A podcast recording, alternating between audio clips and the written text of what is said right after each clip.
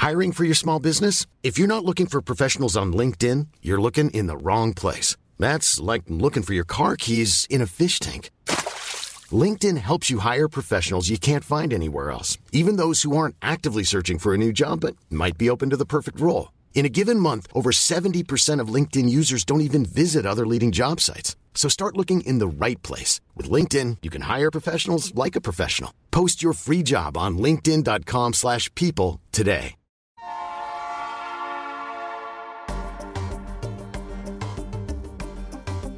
La finanza amichevole, a cura di Alessandro Fatichi.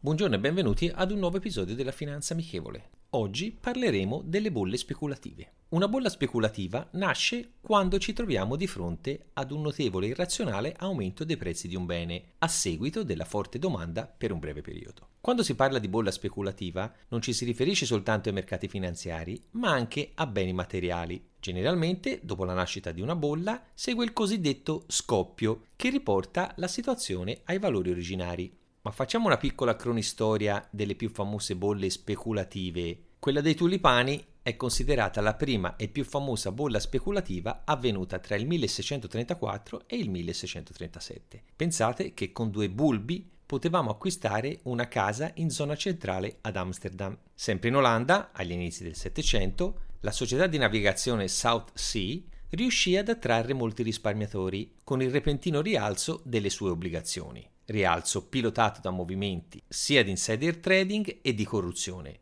Il risultato fu la perdita della totalità dei risparmi da parte degli investitori.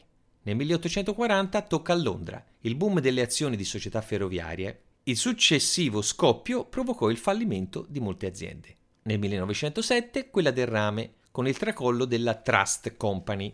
La prima immobiliare è quella degli anni 20 in Florida, che fece lievitare e poi crollare i prezzi dei terreni. Arriviamo a quella che è ricordata come la più devastante crisi con il crollo di Wall Street il 29 ottobre 1929, il famoso martedì nero, con un calo dell'indice superiore al 12%. Questa bolla nacque dall'eccessivo indebitamento della classe media che prendeva i soldi in prestito per investire in borsa. Molte le banche che fallirono. Poi la bolla immobiliare e conseguentemente azionaria di fine anni 80 in Giappone. Per avere un'idea, il terreno dove c'è il palazzo imperiale di Tokyo, valeva come tutta la California. La borsa nipponica perse più del 60%.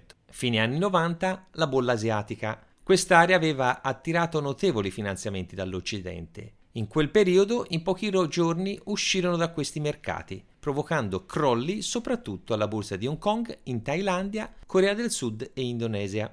Ed eccoci ad un'altra bolla famosa, quella di Internet a cavallo di fine anni 90, inizi anni 2000. Qualsiasi azienda che era collegata al web saliva incondizionatamente. L'indice Nasdaq passò da 600 a 5.000 punti in due anni, per poi crollare sino a 1000, portando alla seconda forte recessione negli Stati Uniti dopo quella del 1929. Nel 2008 abbiamo pensato di rivivere un secondo 1929 con la bolla immobiliare e dei mutui subprime negli Stati Uniti portando al successivo fallimento della Lehman Brothers. Una grande recessione che ha avuto l'effetto contagio a livello globale, sia a livello industriale che di crescita del PIL delle singole nazioni, con ripercussioni sul debito sovrano. Il 2015 lo ricordiamo come l'ultima vera bolla speculativa avvenuta in Cina. La borsa di Shanghai crolla del 32% in tre settimane, dopo aver raddoppiato il livello di capitalizzazione delle aziende quotate causata anche questa, come quella internet negli Stati Uniti, dall'eccessivo indebitamento dei risparmiatori per investire nel mercato azionario, attratti da possibili facili guadagni in tempi brevi. Per ultima possiamo definire quella sui bitcoin. Non ha creato sconvolgimenti mondiali, ma la nascita della prima criptovaluta ha portato le sue quotazioni da 752 dollari del 12 gennaio 2017